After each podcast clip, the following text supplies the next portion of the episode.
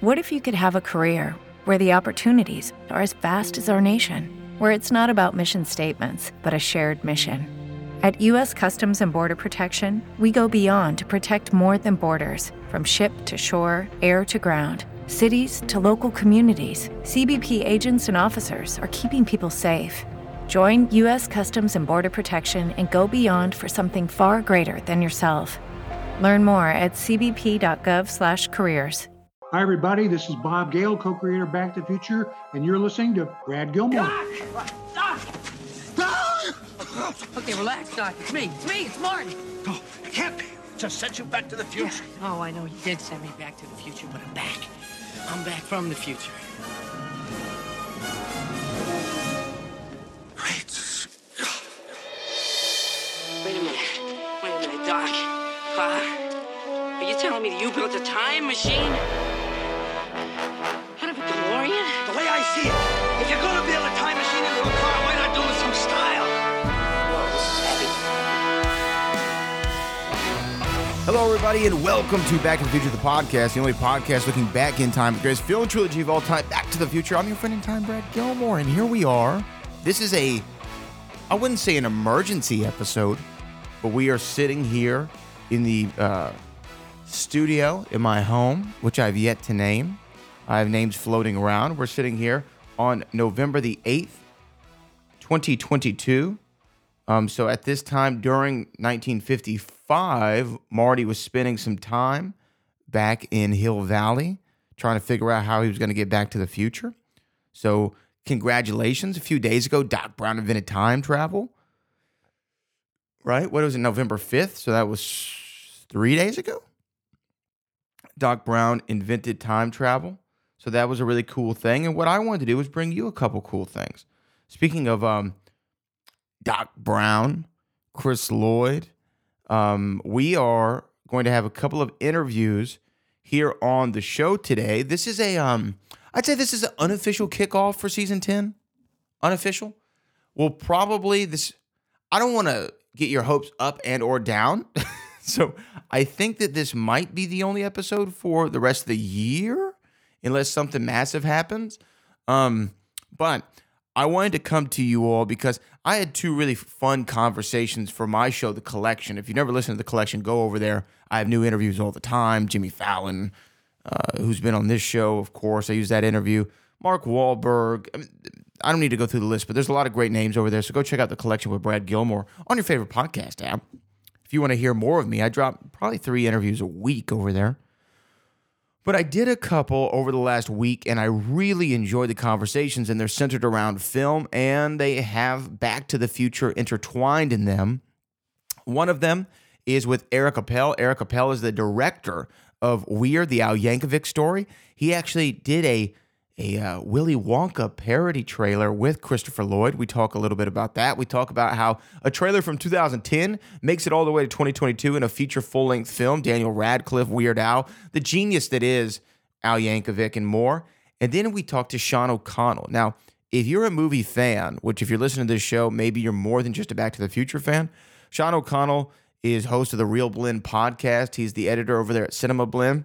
And he just wrote a brand new book called With Great Power that talks about the evolution of the character Spider-Man uh, through the through the years of his cinematic excellence and sometimes lack thereof, starting with the 1970s foreign Spider-Man films, all the way up to, of course, uh, No Way Home, which was a massive moment if you were a film fan. So we're going to talk to both of those guys. And then, as a teaser here at the end of the episode, I want to throw in the first episode of Clue the Movie podcast that Jeff Smith and I are doing. You know, last season I had Jeff Smith on. We talked about that 85 trilogy, which is Fletch, Clue, and Back to the Future. And um, we, we spent a lot of time in Clue. Jeff Smith is a documentarian. He did Who Done It, the Clue documentary. ClueDoc.com is where you can find out more about him. And I thought I'd just throw that in as a little bonus so that in case you're interested in checking it out, you can just hear the first episode right now on Back to the Future, the podcast. And um, we can see if you want to migrate over. What we're doing with Clue the Movie podcast is we're watching the 1985 cult classic Clue one minute at a time. So, very different from this podcast where we kind of go into theories. I have guest interviews, things of that nature. Clue the Movie podcast, We literally watch the movie a minute at a time.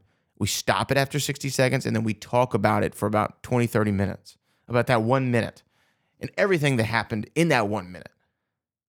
Sometimes it's a, it's a commitment, it's a big commitment. Uh, we're one episode down, or I guess now two episodes are out. Episode one and two are out on Clue the Movie podcast, and we have 95 to go. So, you know, it's a commitment. It's a commitment. We're doing it weekly. So it's about two years almost. We're going to be doing this podcast. I think you're going to enjoy hearing my interviews with Eric Appel, director of Weird the Al Yankovic Story, Sean O'Connell, the author of With Great Power, and the first episode of Clue the Movie podcast with my man Jeff the, Jeff the Smith here on Back to the Future, the podcast.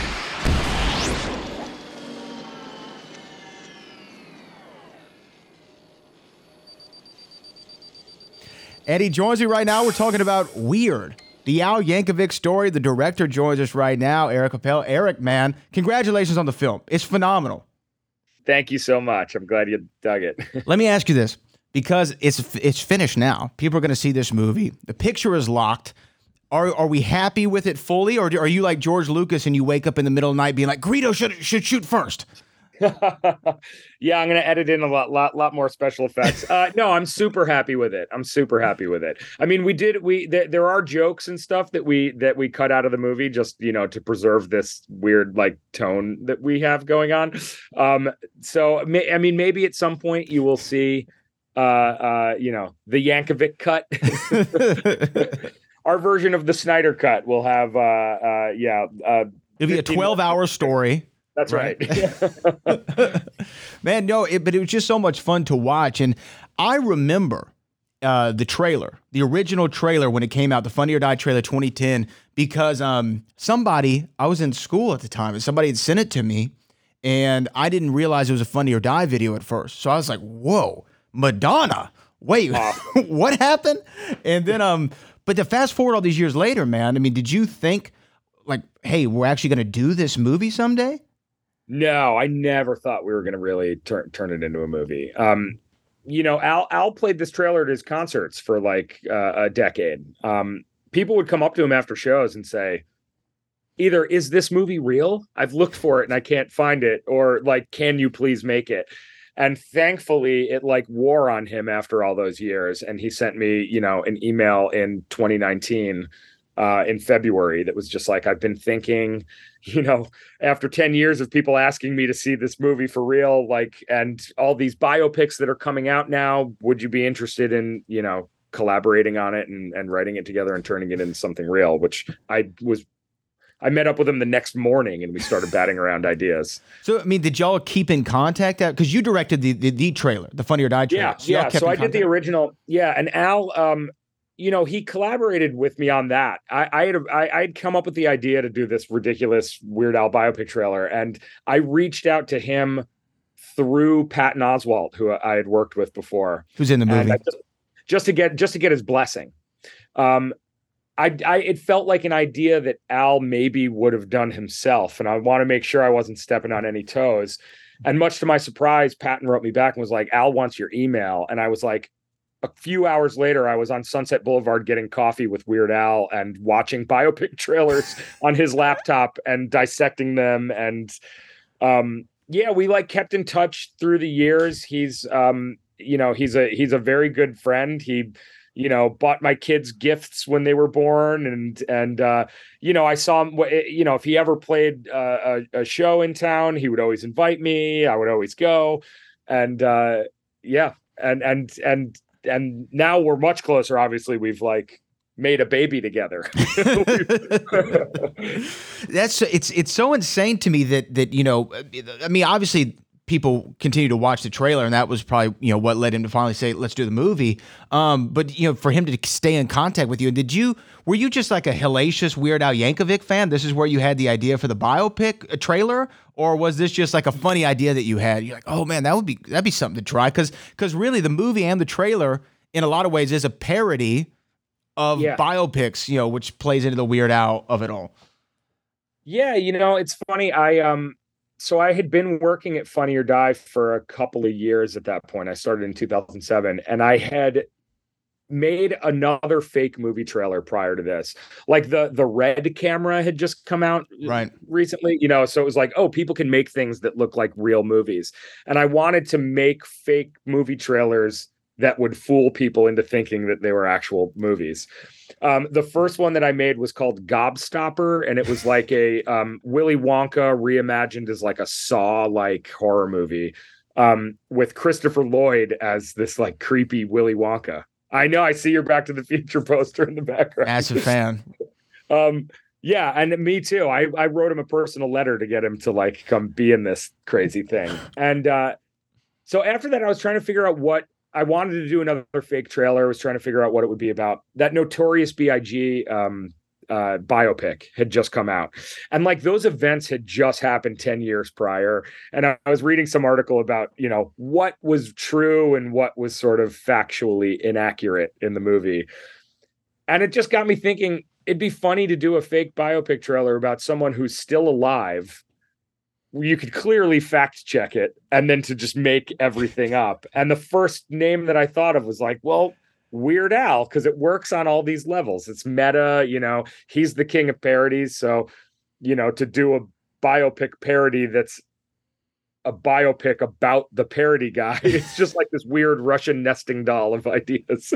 And uh and then also like I I had seen his behind the music and like I knew what his real life was like and you know he even makes a joke about it in that behind the music that like you know there's no crazy rock biopic story here so I'm like oh this is the perfect subject you know to make it about Yeah, man. And and and even so fast forward to this movie though. I mean, when the trailer came out for this, at first I didn't because I, I didn't know that it was coming out when I make the connection of, oh, this is like exactly like the Funny or Die storyline. Yeah. And the line in the trailer is when he's talking to his parents and you know, he's just like uh, stop being who you really are. I'm paraphrasing. I was like, Yeah, wait, yeah. wait, what?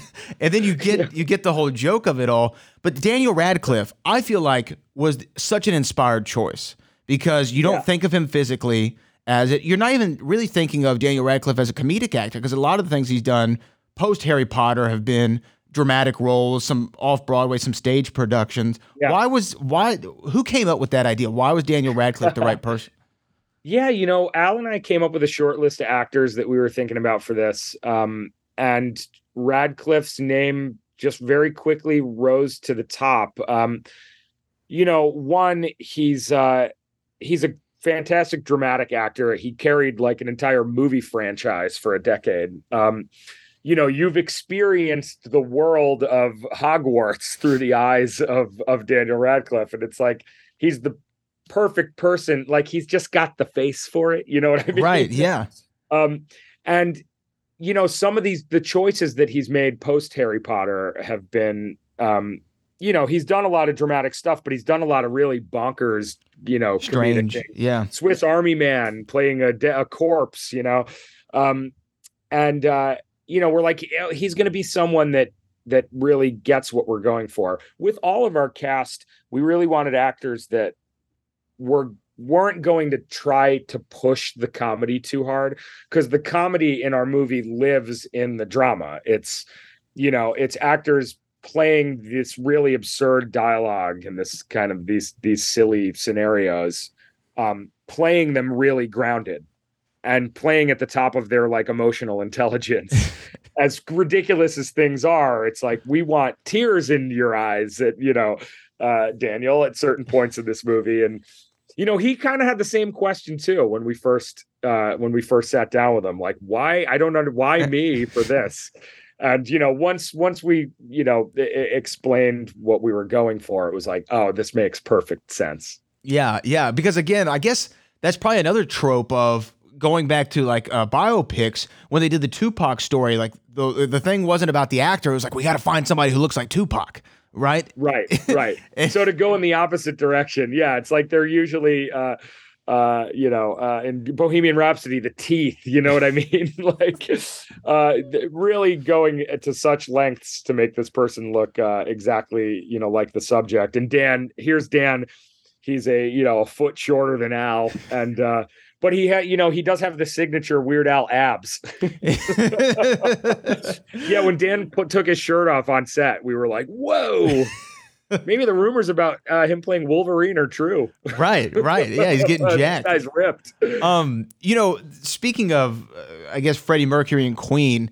My favorite scene in the movie is the uh, the another. I, it's the another one rides the bus moment. Yeah, the pool Um, party. The pool party, and there's a several things about it I love, but to me, all the celebrity cameos that are in this, right? Yeah. Um, uh, with great comedic actors, Jack Black, Conan O'Brien, Will Forte. You can go on. The list goes on and on. Patton Oswalt's in the movie as well. Um, I think it was really an attest uh, an a testament to how great Weird Al is in the comedy community, how much he's respected for his craft. Yeah, yeah. I mean, everyone was so. It, it's amazing. You know, all, all of those, a lot of those actors, um, kind of came from Al's personal Rolodex. I mean, it's like he shared his Christmas card list with me, and was like, these are all the people that I feel comfortable reaching out to and asking. And it's like this incredible, this like murderer's row of famous comedians. And we went down through the list and just kind of assigned people. Well, see if this person will play this person. You know, it was astonishing how fast some of these responses came in. I mean, Al would like reach out to the person, and 10 minutes later, I would get a text. They're in. They just need to know what date to show up, but they're 100% going to do it and are happy to. It's incredible, man. And this was your directorial debut. I mean, you've done stuff for a feature, for a feature Yes. length uh, directorial debut. What did you learn in the filmmaking process having to take on a feature like this? I mean, it's you know, there's there's similarities, but there's uh the amount of control that I had over this one was uh you know, I I, I enjoyed that quite a bit more. I had all of the control.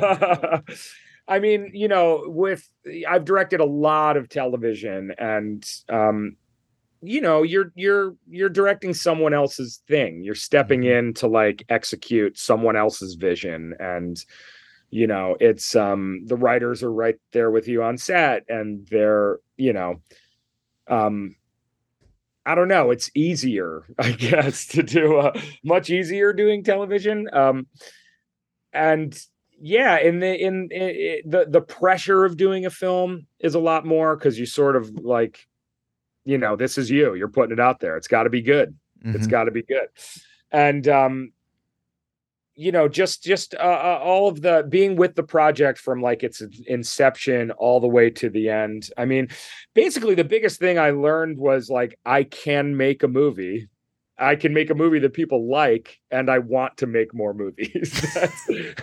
Those are really the things that I got. Well, you know what? I think you're going to make a ton of more movies. This this movie is incredible. It's going to be on Roku this week, uh, streaming. Um, let me ask you this though, because I'm sure people have asked you throughout, you know, you promoting this movie. What's your favorite Weird Al song? You know, what's your favorite parody? What's the one though that you find that gets stuck in your head the most? Maybe not necessarily your favorite Weird Al song, but especially during the making of this movie, you're having to listen to so many of his cuts from 30, 40 years of him making music. What's the one that would always get stuck in your head? yeah, I mean, the one that would always get stuck in my head on when shooting, um, my Bologna was like Yeah. constantly in my head when we were shooting. But really, for everyone, it was like whatever the last song we filmed was for the in, until we shot the next one. Everyone's going around singing that song. I I think that in uh, uh but of in Al's entire catalog. The biggest earworm for me, and the song that I, I always say that I love the most, and it's a real deep cut on um, on uh, off the deep end. It's this song called "The White Stuff," which is a New Kids on the Block parody of the right stuff, and it's about the cream inside Oreo cookies, the white stuff, and it's like. I don't know. It's for some reason like that song is always the first song that I think of when I think of Weird Al.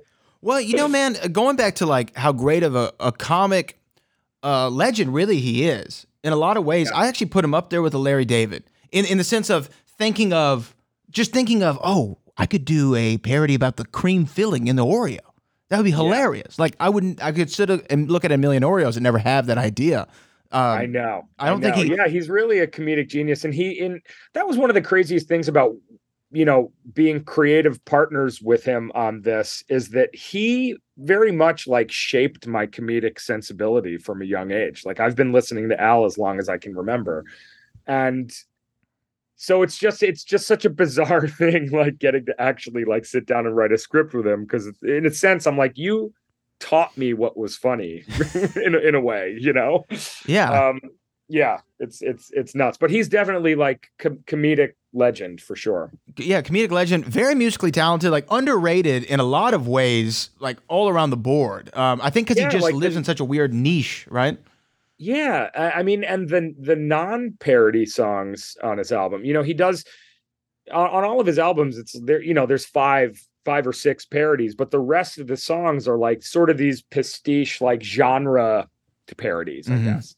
Um, you know, songs that are done in the style of whatever it is, the White Stripes to the B52s, you know, and um, you know, the songs are are they're all funny some of them are some of them are maybe quirkier than they are like laugh out loud hilarious or weird and dark and um you know that's what uh, uh i feel like that's the underappreciated thing in, in al's catalog. Everyone knows the, the ones that were on mtv but you know there's there's so many great songs living on those albums that um that you know i i hope that after this movie people you know start downloading weird al songs A and- Yankovic bump, right? yeah, yeah, yeah. He's going to give himself the Yankovic bump. Uh, last question for you, uh, Eric. And again, the movie's fantastic. Weird the Al Yankovic story on Roku.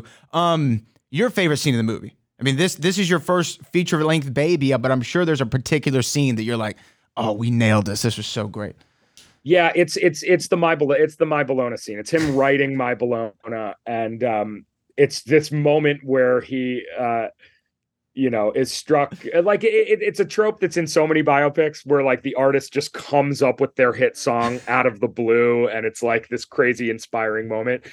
We took it a step further with like this big John Williams like movie score. It's like suddenly it sounds like Jurassic Park or Indiana Jones or something.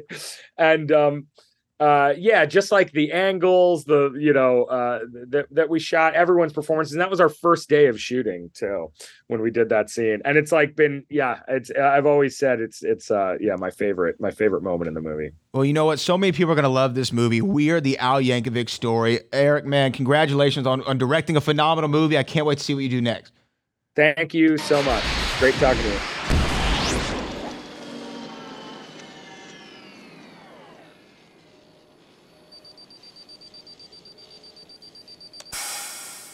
And he joins me now to talk about the new book, With Great Power How Spider Man Conquered Hollywood During the Golden Age of Comic Book Blockbusters. You know him from a myriad of different places. The ReelBlend podcast is where I was first exposed to him. Sean O'Connell joins us all the way from Charlotte, North Carolina, Ric Flair country. How you doing, Sean?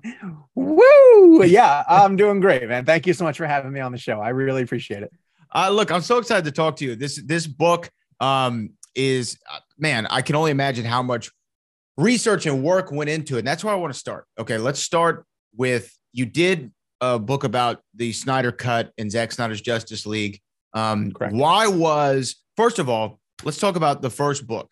Okay, Mhm. after you finished, I, I wrote two books about films as well. Uh, one about Back to the Future and one about the James Bond franchise.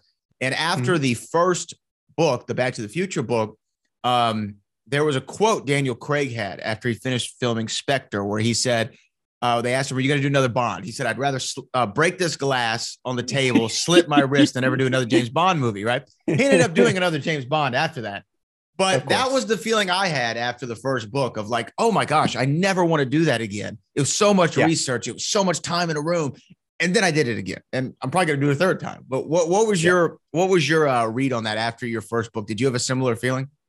The exact same feeling. Um, I I literally because I swore up and down for years that I would never write a book. Like uh, everyone who hears that you're a writer, you know, they're like, "Oh, you eventually probably want to do a book," and I was like, "No, I have no interest in doing that whatsoever," because I could I couldn't think of a subject that I would want to spend that amount of time on. Like my advice to anybody having done this now is if you're going to do a book on something, you better love the topic because you're going to be immersed in it night and day. You know, it's it's never going to leave your subconscious essentially.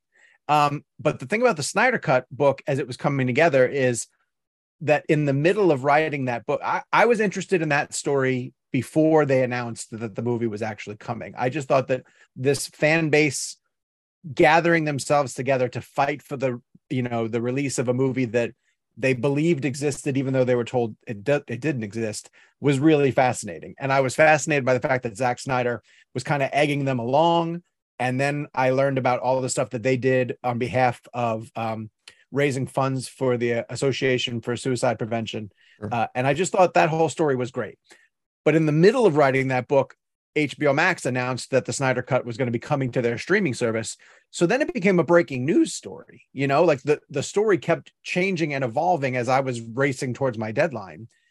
So I ended up with the best possible ending for that book, which is hey, this campaign worked, you know, and they have the movie to now celebrate. But like you said, I was like, I never want to do that again. But, and I'm sure that this is very much like you, when you're sitting there, you know, quiet with nothing to do, and you're a little bit antsy, and you start to, you know, scratch your arm, and you start to think like, what, what could I be like tinkering with? Let me just tinker with a couple of ideas. And uh, and Spider-Man's always been my guy. Like that's my favorite character. I've loved the film franchise, and I started to think about all the different ways, the different obstacles that that film franchise and character has encountered over the years, uh, even before the Raimi films and Sure. then the way that the Raimi the Raimi trilogy ended, and all the problems that Andrew Garfield had, and the fact that he's now shared between studios. I just figured there were a lot of stories there to tell. So I started putting together the the template of what the table of contents might be, and then before I knew it, I was off and running. Oh man, yeah, that that is exactly how it does it. You know, you, you you're right. You have to love the subject matter because let me ask you this because I felt by the again the end of both books, um, I didn't want to watch another Bond movie for about six months. Like I needed to take a like a big break. Did have you had to divest yourself a little bit from Spider Man once you turned in the manuscript and now here you are talking about it, so it probably gets those juices flowing again. But did you have to take a step away for a moment? I not for very long, honestly, Yeah. because I do I enjoy those movies more than anything. And really, the when I'll put them on is the end of the night. I'm the only one still up, and I'll throw on like a couple of scenes from one of the films. Um, I rarely sit down and watch them from start to finish. I don't think I feel the need to do that anymore.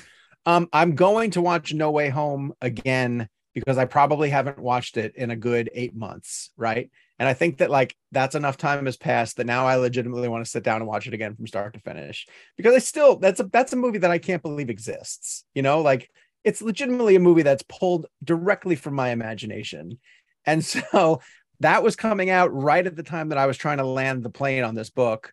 And I was thankful because it led me get some really great quotes from all of the people involved about bringing this these three generations of Spider-Man together. And that really was the thesis of the book. It was like, if this is a character that's so popular that when you put three generations of them together, it's a billion dollar movie. I was like, yes, this is why Spider-Man is as popular as he is. And this is this movie is proving my point. But then yeah, I had to get away from that for a little bit. But now I'm looking forward to sitting down and like enjoying it as a fan again. No Way Home is uh, just such a cinematic triumph in so many different ways, but it was a you had to see it opening weekend movie. Uh, Similar to um, the only other one I could think of in recent memory was The Force Awakens, where it was like you had to go opening weekend, um, and there was almost a pact between everybody online. It was like we're not going to talk about it until the opening weekend's over. And I remember being on on vacation and and telling my wife, "Hey, we gotta, we just gotta go see it though. Let's just find a movie theater that's playing it because I can't, I can't miss this." And you're Yeah. right. There was a there was an audible gasp when the um, you know Jacob Batalon and and and Zendaya are in the living room and uh, Mhm. you see the portal come up and and Andrew Garfield walks through it. Uh, there was an audible gasp in the theater. You, as a lifelong Spider-Man fan, must have shared in that in that audience reaction. Hundred percent. And that's that was what was so thrilling is that it's been so long since I was part of. Well, well, I I guess not so long. Like Endgame, Avengers Endgame had that. Endgame's another one. Yeah. Yeah, where it had like the crowd was so into it, right? But like if you remember leading up to No Way Home, like Andrew Garfield played the game about as well as anybody else, right? Yeah. So even though going into the screening of it, I was like 99% convinced he was in it, there was still that bit of just like, I don't know, maybe he's not kidding. Maybe he's really not in this. Yeah. So yeah, when he showed up, it was it was tremendous. But then even at that, like even if I knew that he was going to be in it, the curiosity of just like, how are they going to involve him? How much are they really going to get to do? Like, I love the fact that they have a science scene together, you know, and they're able to trade stories about their backstories. I love the fact that they are all three of them legitimate parts of the final fight, you know, and yet Tom still got all of his stuff. It's still his movie, but those guys didn't get shortchanged and they weren't just glorified cameos. It, it, it was uh, Tom Holland's movie. Absolutely. This is where we got to see him actually grow into Peter Parker, and and and he had his own. Although Uncle Ben was never really seen in his Mm. uh, series of films, the Aunt May moment uh, was obviously the, the the Uncle Ben moment that we saw from the Raimi films, Sure. um, or, or from the the Webb films. But as much as it was Holland's film, it was a bit of a redemption for Andrew Garfield, right? The, the Amazing Spider-Man 2 was not critically, commercially well received by anybody. Audiences didn't like it. I mean, Jamie Foxx was playing a caricature of Yeah. of of a, of a nerd and a supervillain. So I'm sure that that was for for him. He felt whole in that movie because he had the moment where he got to save Zendaya, and it, it was really well done. Well, not only that, he got to hear fan reaction after the fact because the majority of the buzz following No Way Home was, oh man, we were wrong about Andrew Garfield. You know, like he was good and and he just got bad movies. And I think a lot like a lot of really diehard Spider-Man fans understood that. But outside of the realm, it was perceived as like, oh, Andrew Garfield kind of botched his two Spider-Man movies. And it's like, no, no, no, he was actually terrific. He just had bad material kind of thing. And when you put him in a good movie, uh, his passion for the character is really going to shine through. So if he never does Spider-Man again, I'm glad he got that moment. You know, that was so important. He he deserved it so much more than Tobey did, which is why there is a really funny interaction when Tobey's like, you know, don't put yourself down. Why are you saying how come you're saying you're not good enough? Sort of thing. Like that's so meta, and that's in there because of Andrew feeling that way about his his person. Like Tobey ended on a bad movie. Like Spider-Man 3 is not a great movie Sure. but he had a really good run and and one and two are considered two of the best spider-man movies of all time so he didn't have to come back it's i'm glad that he did and it would have been weird if he didn't but for andrew to come back you're right it's total redemption tour and i'm i'm thrilled for him that he got to do it I, I have so many questions really about r- the rights of Spider-Man and how we got to No Way Home. But let's let's actually start a little bit earlier because there was a a, uh, screen on screen Spider-Man prior to the Sam Raimi universe. I mean, w- Sure. when did Spider-Man first? When did we first see him in cinema or on television? there uh nicholas hammond played spider-man in a, a cbs uh, television program in the late 60s early 70s Wow. um and it was around the time of of bill bixby uh playing lou uh and lou ferrigno playing the incredible hulk and uh there was also uh, a thor cartoon marvel was uh after establishing themselves as a comic book company was trying their best to bring over their characters into live action but not quite understanding fully how to do it. Um, and and they were watching the Adam West Batman show Sure. and really thinking like we can mimic that somehow. And the Hulk was successful. You know, that Bill Bixby Lou Ferrigno show was had an impact on the culture, Yeah. but Nicholas Hammond's show did not. Um, and he he chalks it up. I interview him for the book, and he chalks it up to um, scheduling. They never had a consistent date. They never really eh, like they would air like two episodes and then they'd be gone for a month. So nobody really knew when to see the movies or what to do with them. But but technically, on this technicality, he qualifies as the first on-screen Spider-Man because what the network did was they took two um, one-hour episodes and packaged them together three different times to make feature films that they then showed overseas. They showed them in the UK and they showed them throughout Europe. Um, and so people who didn't get access to the television show saw those uh, so those as movies. And so he talks about the fact that when he goes to Comic Cons all around the, the world, still to this day, he gets approached by people who are bringing him posters and marquee stand-ups from their first experience with Spider-Man in the movie theater, and it's and it's him. It's it's him as Nick as a as his Spider-Man. Now, do- have you are do these cuts of these uh, you know international films do they exist somewhere online? I mean, is there a you know a You can watch them on YouTube. You, can can, watch them them on up on YouTube and watch them. And and those the Nicholas Hammond Spider-Man shows, um, of course, had a budget, you know, but they were because I also write about uh, the Japanese Spider-Man series, which was way more of like uh, inspired by the manga stories um, that were big at the time. and it wasn't Peter Parker, and he wasn't a photographer. Um, it was a guy who was a, a a stunt, a motorcycle stunt rider, and he fought, you know, similar to what you'd see in the manga. He fought robots and dragons and weird Mhm. stuff like that. But he had a really comic accurate Spider-Man suit. But when Nicholas Hammond tried to do it for CBS, they had a television budget and they never did any of the classic Spider-Man villains. He would always be like stopping people who were like shipping in uh, illegal, you know, f- uh, illegal products or some sort of gangsters. And Stan Lee, for that reason, never really liked the show because he thought that they were rejecting uh, Dr. Octopus or the Lizard or something. But the show wanted to be more grounded and it didn't want to tackle those things. So um, when you watch them, if you check up on them on YouTube, it feels like an episode of like, uh, you know, Starsky and Hutch, but Sure. one of the guys happens to wear a Spider-Man costume.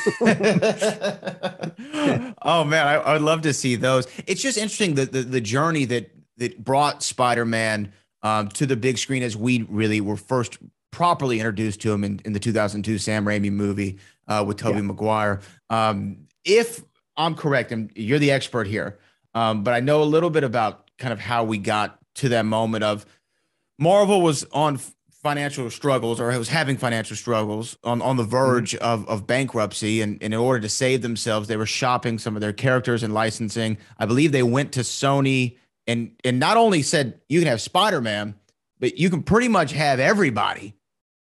I, except for maybe the X-Men and Fantastic Four, I believe, for You're 20, 20 plus million dollars. those two uh, properties were at Fox already because they'd already Right. made a deal with Fox to to do X Men and Fantastic Four. It was 25 million. Um, and John Calley was the president of Sony at the time.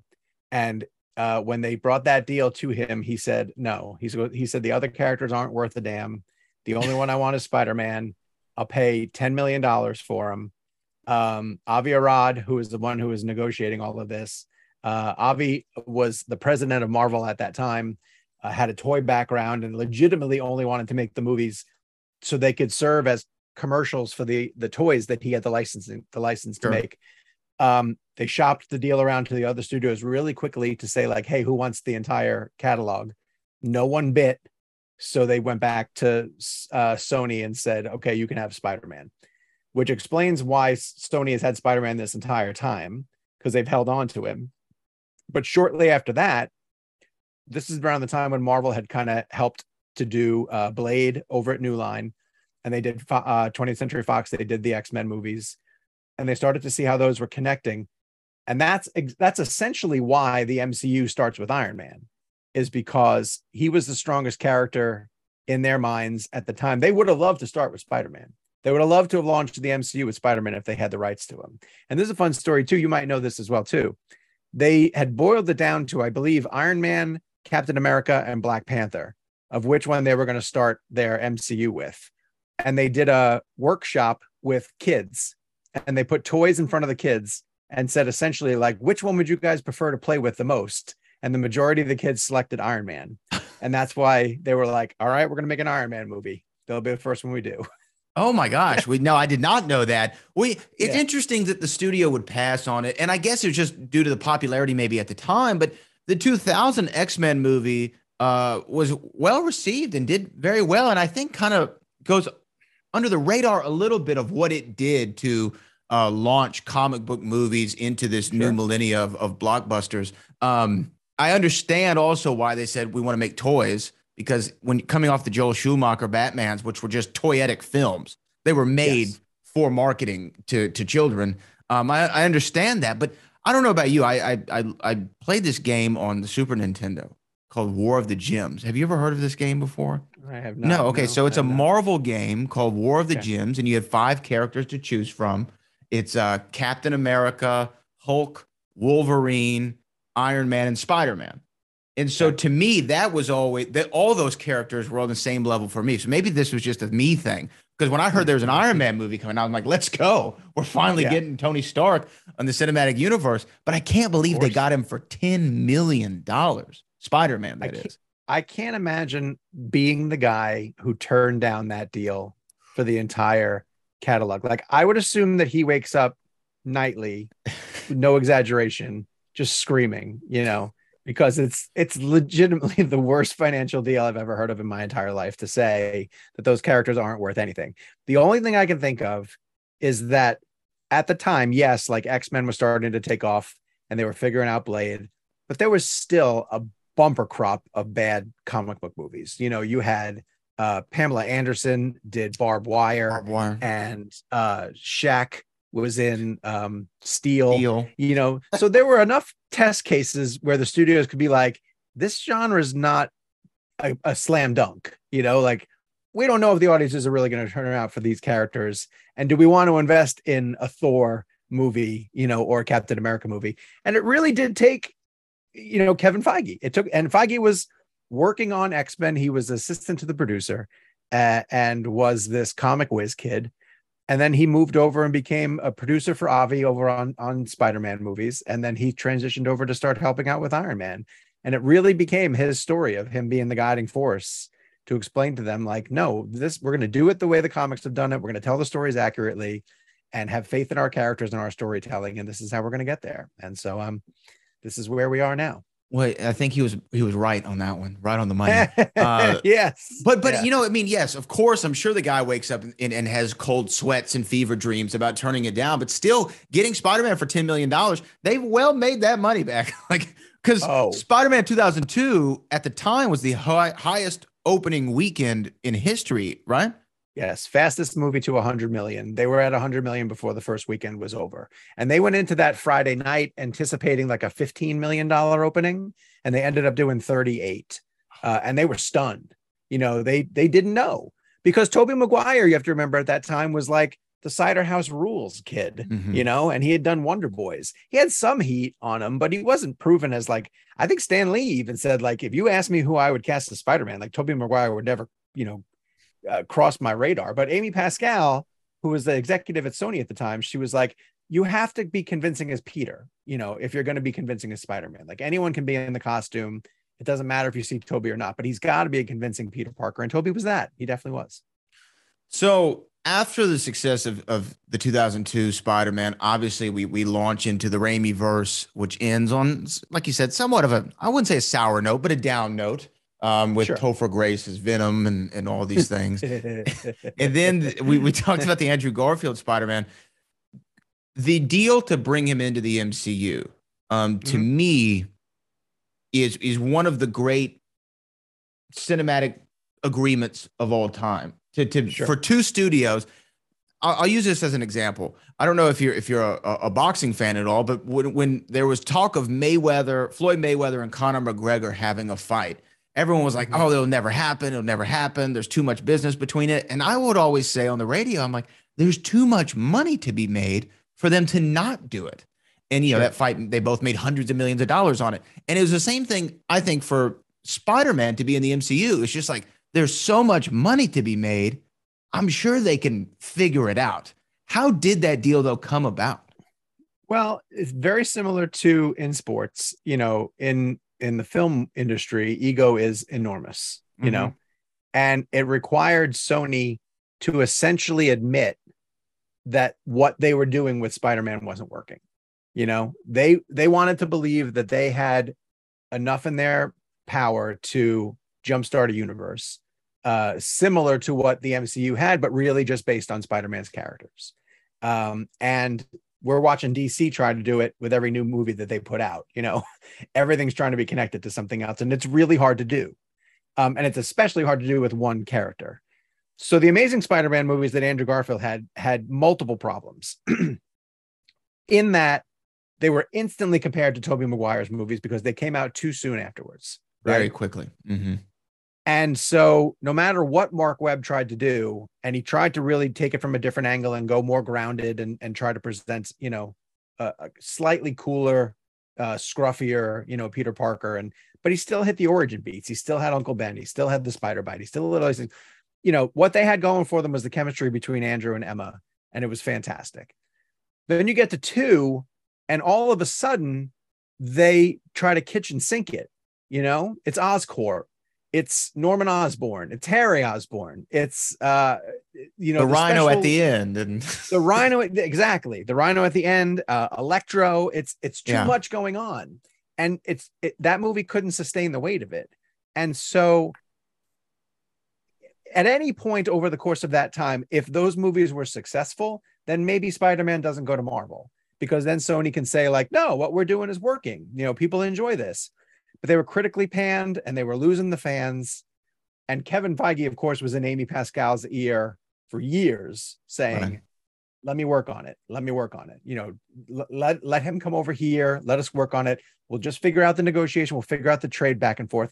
Because that's what it came down to. Amy had to accept the fact that she was going to admit publicly that her attempts to keep spider-man going at sony weren't necessarily working and she had to move him over to to to marvel but then they had to figure out their distribution deal like yes Marvel is working on it creatively and producing it, but it's being distributed by Sony, and all those profits are going to Sony. Um, no Way Home was a billion dollar movie, but not for Marvel. It was a billion dollar movie for Sony. Um, but they just benefit because they have they can use Doctor Strange. You know, they can they get insight from from Feige. But sooner or later, that deal is going to end. You know, sooner or later, they and it almost did. It almost did before No Way Home.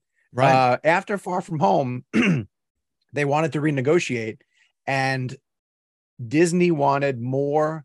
You know, there's a split with merchandise, and there's a split with how much they get from the tickets. And Disney wanted more. I think they get 5% right now of the tickets sold, and 95% goes to Sony. And Disney wanted 50% because they were like, look, look, Kevin Feige's really busy. He's torn in a million different directions. He's doing Disney Plus shows now. Uh, we have a, a, a hundred other movies coming. He doesn't have the time to work on Spider Man. So we want 50%. And Sony was like, no, no, that's okay. We'll just bring Spider Man back. Ugh. And, you know, who was going to blink first? And it was apparently Kevin who stepped in and was like, look, we still want to use Spider Man. We still have big plans for him. Uh, let's keep the deal where it is. Uh, and they're really negotiating it piece by piece. I'm not even quite sure what what it is going forward. I think Tom Holland signed on for one more, and I think that he has a, a bid in a contract to appear to appear in another Marvel project, whether it be a television show or a movie. But you know, you would think that they'd be hooking him up for a trilogy right now to keep him busy, and nothing's been confirmed. So we're waiting to see. That's a little puzzling right there. I mean, especially a follow up to No Way Home would would do, I'm sure, big business at the box office uh, considerably. Um, I guess to me, when you look at the three iterations of Spider-Man that we've had, the big cinematic ones, I've actually, as much as I love the the Tobey Maguire, especially the first one, I know the second one is is is critically acclaimed. I'm not as big of a fan of the second one as probably most people are. I feel like it gets a Mhm. little bit too zany and cartoony and a little bit too Raimi in certain respects. Um, but yes. but I think the third the the uh, Tom Holland trilogy that we've had thus far, in my opinion, is the superior of all the iterations that we've gotten. A- Am I off base with that? No, I mean that's your opinion, of course. And, and well, I'm asking if I've- it's your opinion. I have realized that the easiest way to start a flame war is to give an opinion on which. Spider-Man you prefer. But here's what I will say. This is this is my takeaway. Um, I think that that Andrew uh, is the best Peter Parker that we've seen, and I think that Hmm. Tom is the best Spider-Man. Um, I really connect with. I think Andrew is the better actor of the three sure. and I really connect with um, the pain uh, and the str- the emotional struggle that he brings to Peter Parker. Um, I buy into the fact that that poor kid is wearing the weight of the world on his shoulders. Mhm. Um, and if you put him in, in better films with a little bit stronger material, he's going to sell it.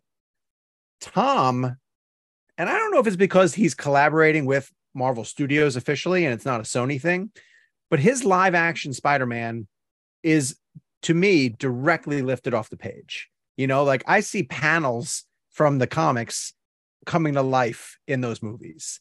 And he has so many great set pieces over the course of those movies. You know, like Sure. the fight on the on the plane against the vulture is outstanding.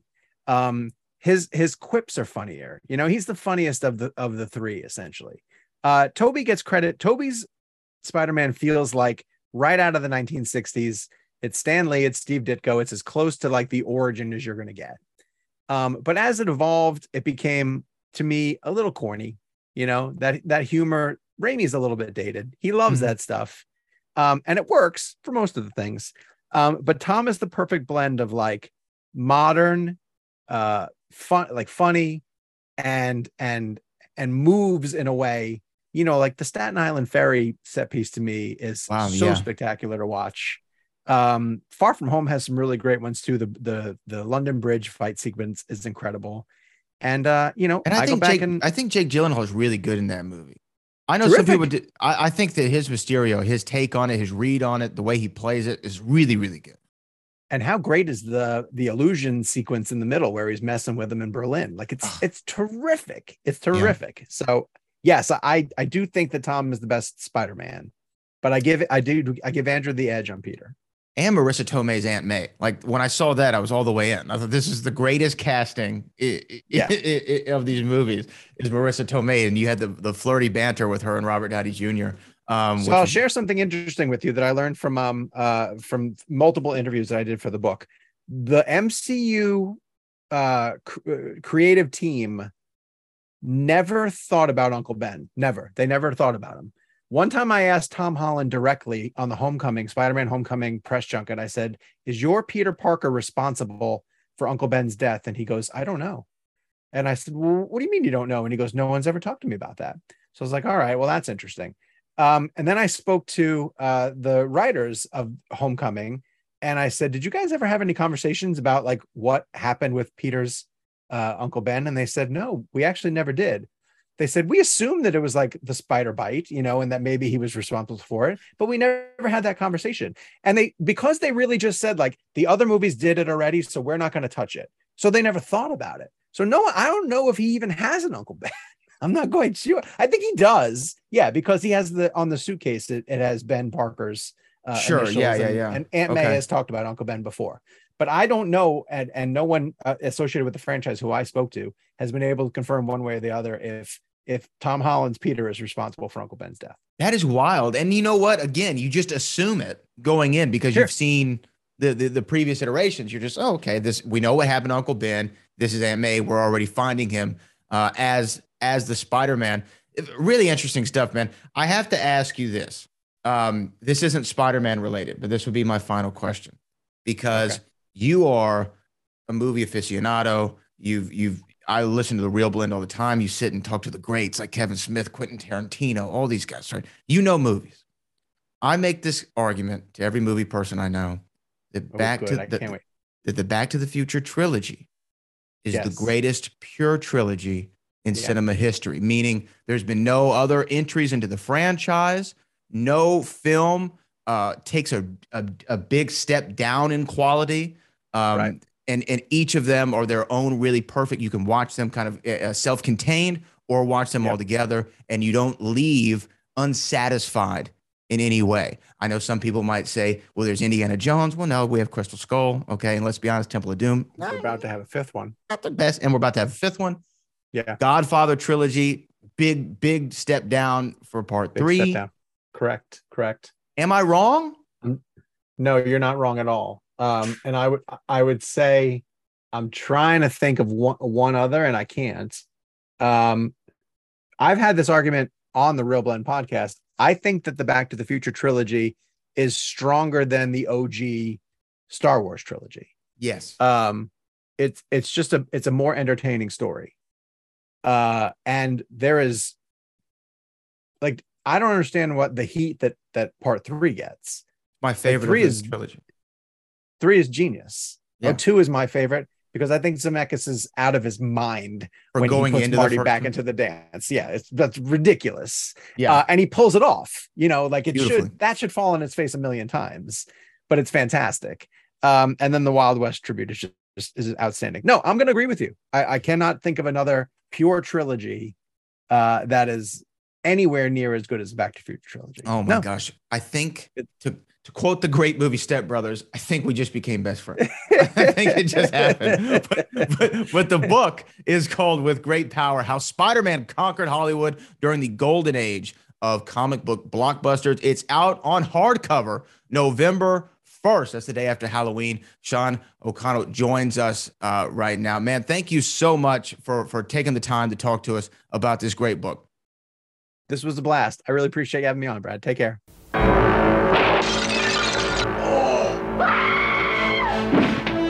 Every person in this room has the perfect motive Stand back! for murder. What do you mean? Murder.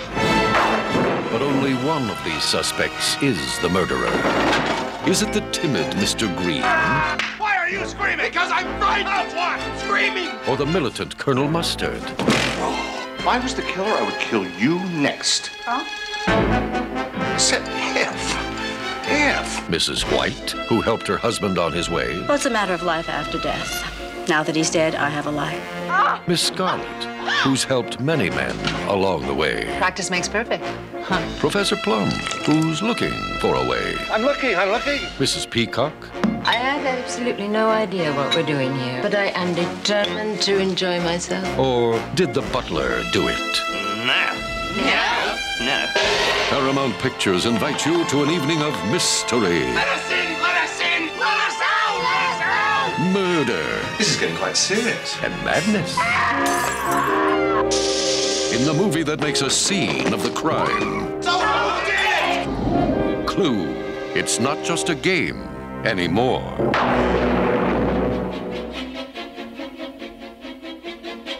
And we're here to talk about it. We're excited. My name is Brad Gilmore. I'm joined by the director of Clue of of Who Done It, the Clue documentary, Jeff Smith.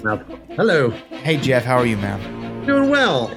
We just watched the first 60 seconds of Clue. And it's enthralling. So you know much what? happened. It's an enthralling 60 seconds though, because within that 60 seconds, so much happened. Okay, we we know if you're watching, if you're listening or watching this for the first time, of course we're gonna break down Clue minute by minute. So there's gonna be 97 episodes of this thing, and we're starting with minute one, which is the obvious place to start. It begins with the Paramount logo and it ends with the title for Leslie Ann Warren. Um, where where where do we start here? Because I guess this is my question for you because you are the Clue historian now. You're like you're like the guy. Like if they Yeah. ever do any kind of like interviews, you know how there's always the cast and then there's the one expert who comes and talks about the. Historian at the bottom of the screen. That's you.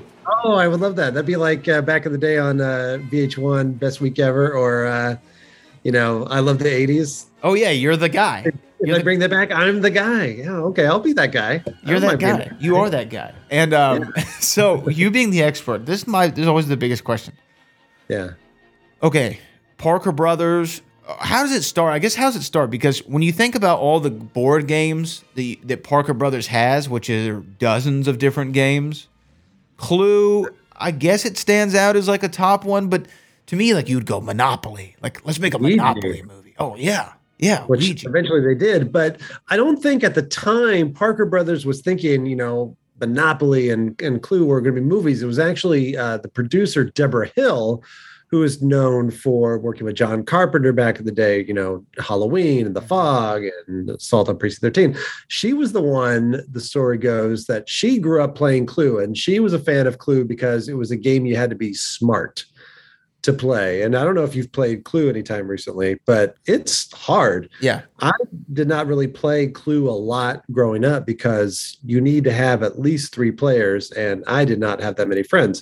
so only recently did I find uh, uh, in-laws that like board games, and so I brought over Clue, and I found I'm I'm a terrible Clue player because I um, get impatient. So I and also like to lie and bluff um, which is a big part of the game as well. It's much more, it's different than Chutes and Ladders where you just go blip, blip, blip, blip, and that's the end of the game. But uh, Debra Hill was a big fan, and she was the one that went to uh, England where the game actually started. Different company. I wish I wrote things down before we started this because it wasn't Parker Brothers. Parker Brothers bought it from another company. Because it was and- called Cluedo at first, right? Pluto, and it's from a company that starts with a W, and that's all I remember. And it was made during the war when everyone was kind of stuck indoors playing. Waddingtons. Is There you go. Waddington? That's right. That's right. So uh, that's where it started, and she basically got the rights for free. Uh, they didn't charge her anything, and I think they had some rules. But if you watch the movie Clue, they, I don't think a big company that did a board game that kids play would be so loose with some of the innuendo and. Uh, some of the more adult themes that happen in this little PG, I mean 1985 era PG, which is different than I mean there aren't really any PG movies anymore. But uh, I mean Pixar is now PG. Yeah. But back in 85 or even earlier that was Temple of Doom and Poltergeist and even Airplane uh, were all PG. Um, but I, they were a little bit loose with the the content where I mean Professor Plum is not a endearing character at all. Um, but she was the one that decided that was going to be a movie, and then she put it all together and wanted to hire uh, John Landis, which we can get to later. But originally, he was going to be one of the director of a Clue movie, and he came up with the story. it, it is you're right about it being fast and loose with with some of the language and the innuendo and, and we'll get we'll get to that as we But there was worse in the original script. There were f bombs even in the original. Uh, i'm glad Clues. they took those out that was a great call Yeah. Right. Yeah. It would it would have been weird if it were uh, an R rated clue. I, yeah.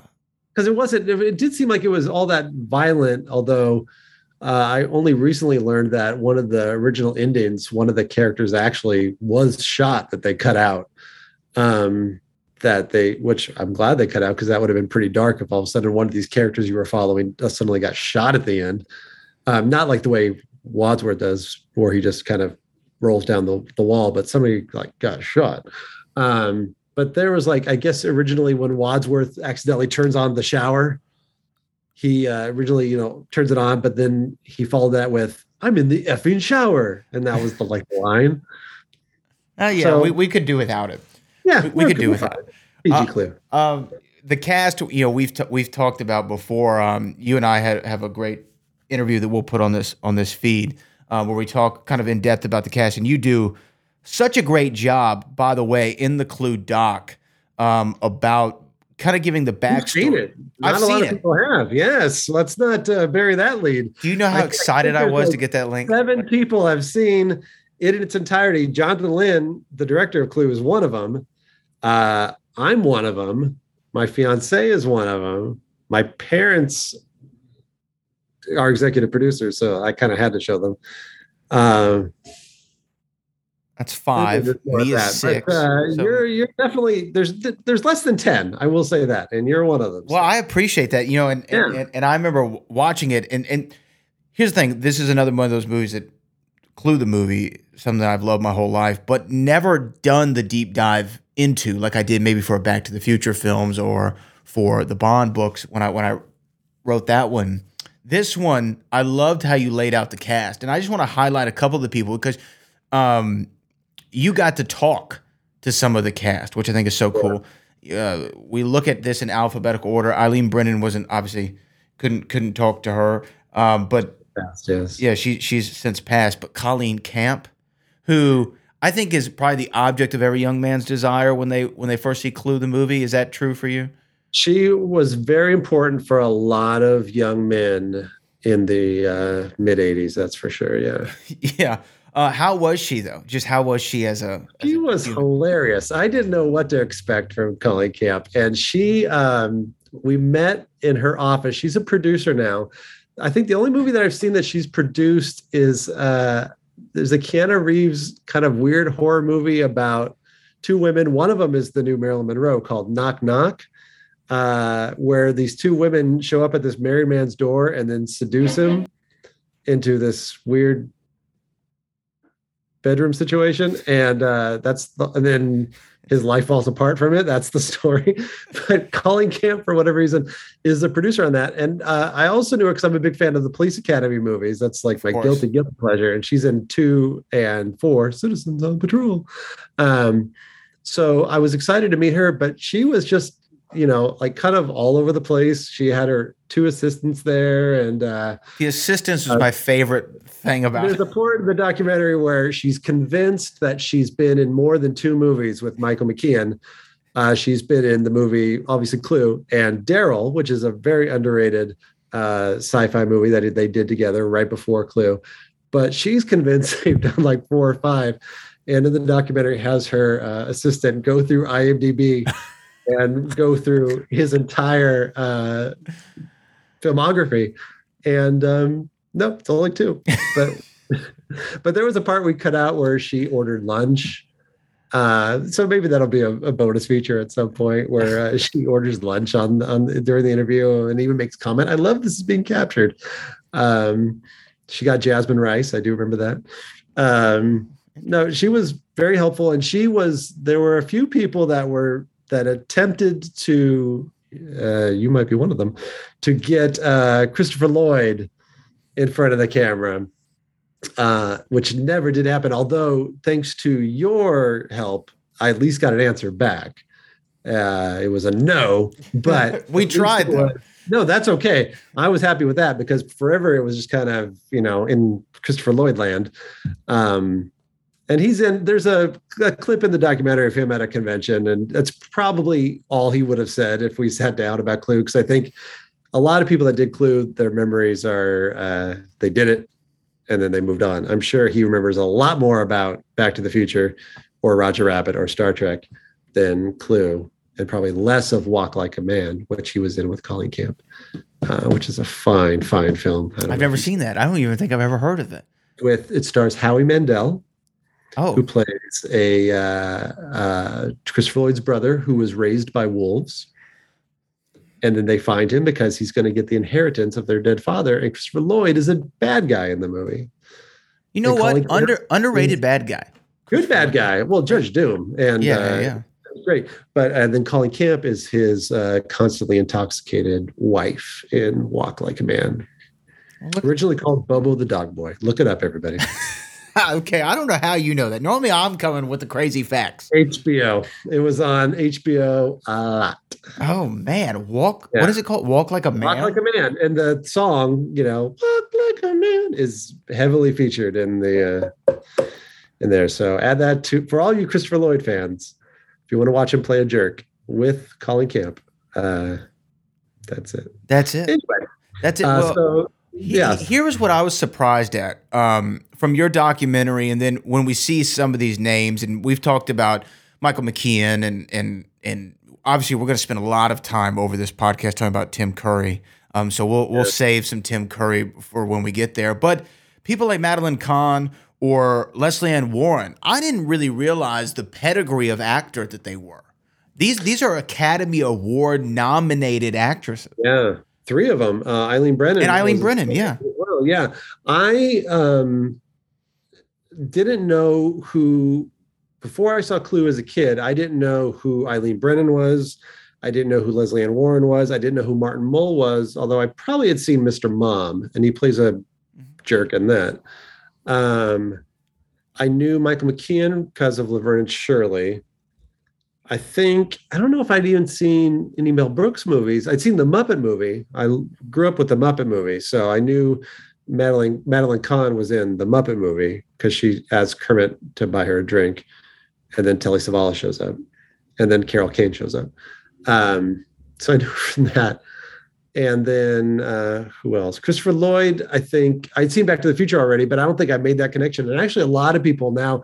I just recently op- put up a, a, uh, TikTok page for the documentary, which I had never done before, and a lot of people all of a sudden I totally underestimated TikTok. Holy moly, there's a lot of people out there and a lot of them are younger so they're like i didn't know doc brown was in clue but somehow they had seen clue so their parents probably showed it to them but he certainly doesn't look like he does and no i mean they're very different looking kind characters. of over your shoulder he kind of looks like that but uh, more so than more so than the the einstein yeah yeah yeah totally the, yeah. yeah totally yeah, I didn't, but I didn't realize the, the, caliber of actresses that were in Clue. And Lesley Ann Warren, I had seen, I knew her before, and I I'm trying to remember what I saw her in.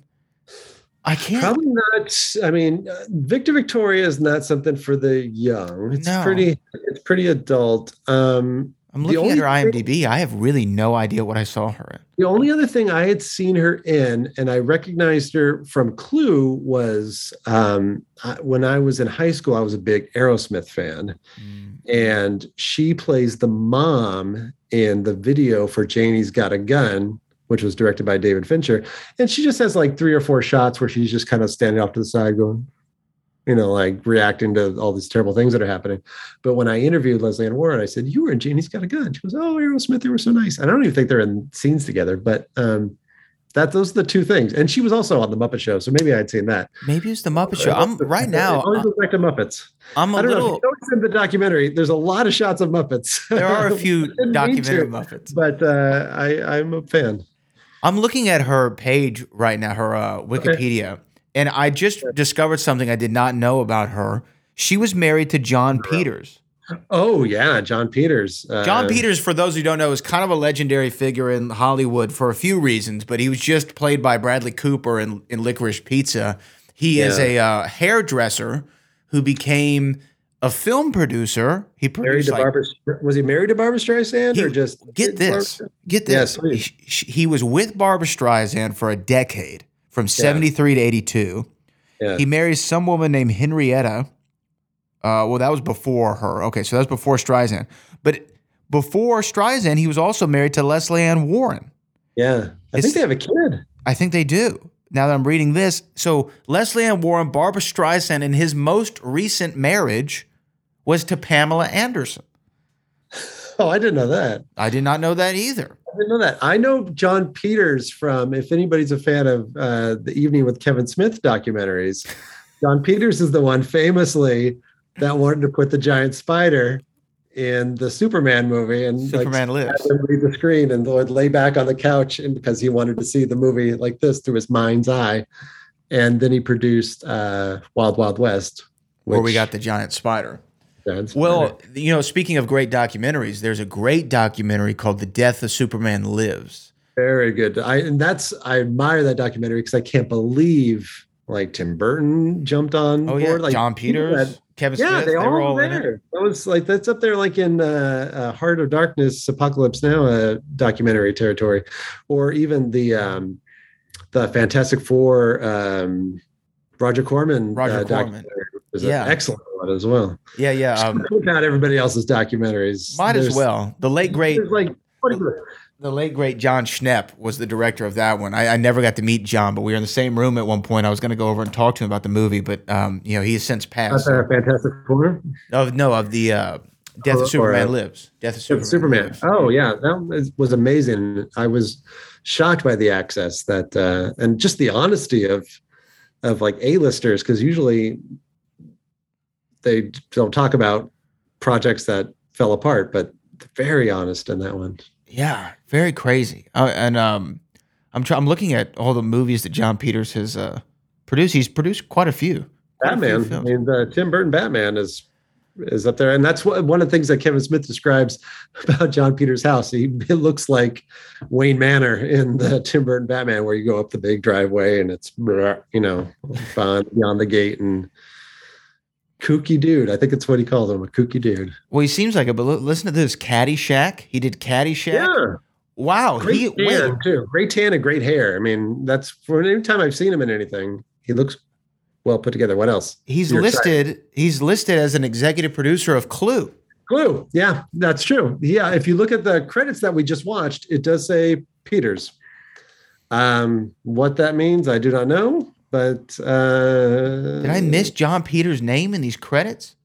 Paramount presents. one of the executive producers. Oh yeah, a Guber Peters production. Because it Peter Guber was the one that like really was involved. But you know how some like executive producers are like, oh, I, I was on that. Okay. I guess that's weird too That was- because he was divorced from Lesley Ann Warren. I think they're still friendly though. Okay, good.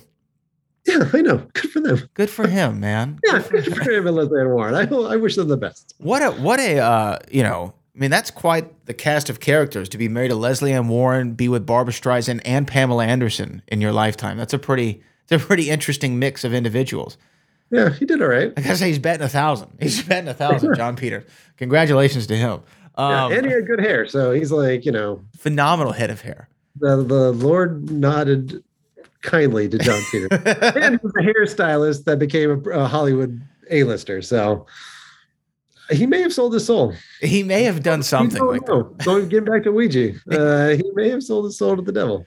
but Um, that'll be on another episode, ladies and gentlemen. Did Jon Peter sell his soul to the devil? We'll figure that out as we go forward with this podcast. um, I think that that might be all for this minute. I All think right. I think we've Good covered minute. a lot in the minute. I'm trying to see if there's anything that we may have missed Because from the credits. From the credits, We didn't see anything. I mean, all we saw was clouds, the font, which is great. Font is Uh, great. I like that the, the clue title is in a box, so it's kind of like the card. The card. Mm-hmm. Uh, The clouds. I like the uh, the. It's not on the soundtrack uh, that's been released, but the I always liked the very low like that little note that happens over the Paramount logo, which I totally stole in the last trailer I did for the documentary. It pops up and it's underneath the the logo for my production company, and I thought. oh, some nerd is going to catch that this is the opening. Just one. I don't even know what note it is. It's probably a. Hmm, I don't know what note it is, but It's a C just- sharp for sure. Oh my god, I'm so full of it.